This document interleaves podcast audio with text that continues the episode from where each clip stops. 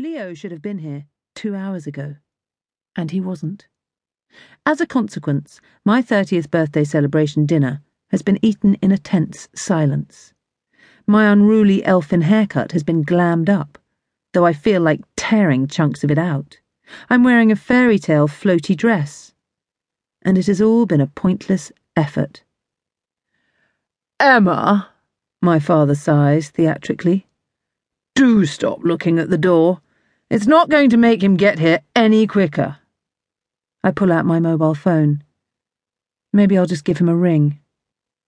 Mobile phones are banned in Ranulph's, and there's a collective gasp around the table, which would have been more suited to me having pulled down the top of my gown to expose my breasts. You'll do no such thing, my father says, snatching the phone from me.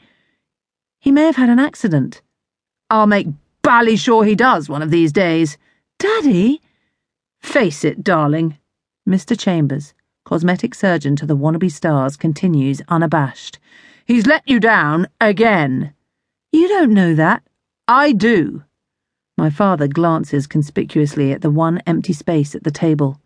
The myriad of cutlery lies untouched, as does the neatly folded napkin in the shape of a fan. He always does. Charles!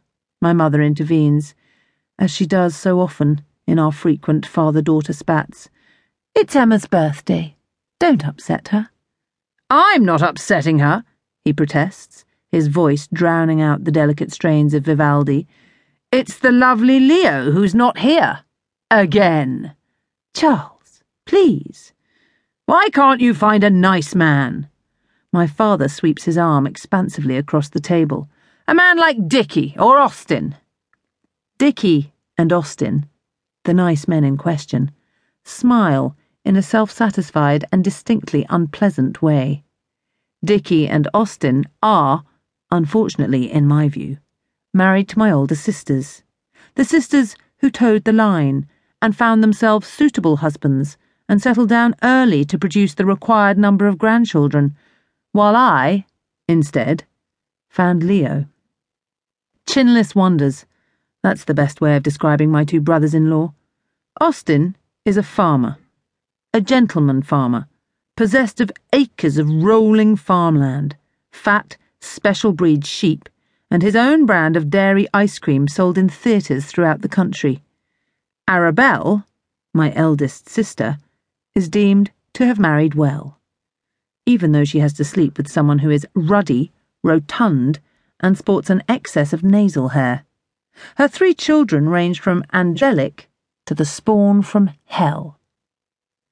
Dickie imports antique carpets and sells them out of a quaintly overpriced shop in a pretty little town in the heart of the Cotswolds, the sort of place that is lined with similar shops, but where you can't buy a fresh vegetable or a newspaper.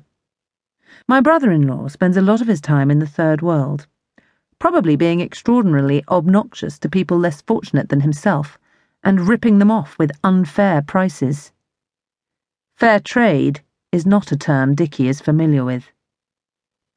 All his carpets are probably woven by the calloused hands of small children for a few rupees, and aren't antique at all.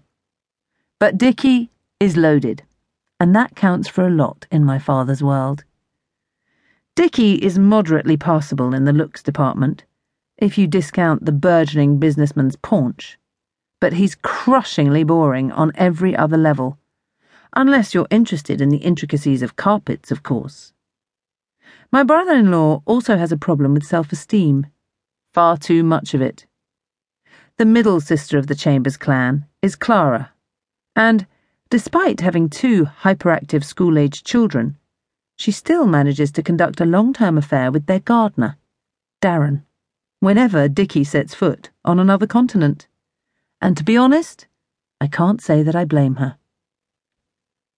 I, however, have been dating Leo for the last five years. Dating is the right term. I never know with Leo whether he'll be around for the next week or not. It isn't that he's a womanizer or anything like that. Leo would have absolutely no idea where to start when it comes to seducing a woman. I'm never going to find him locked in the understairs cupboard at a party with my best friend. He doesn't have it in him. Leo might well.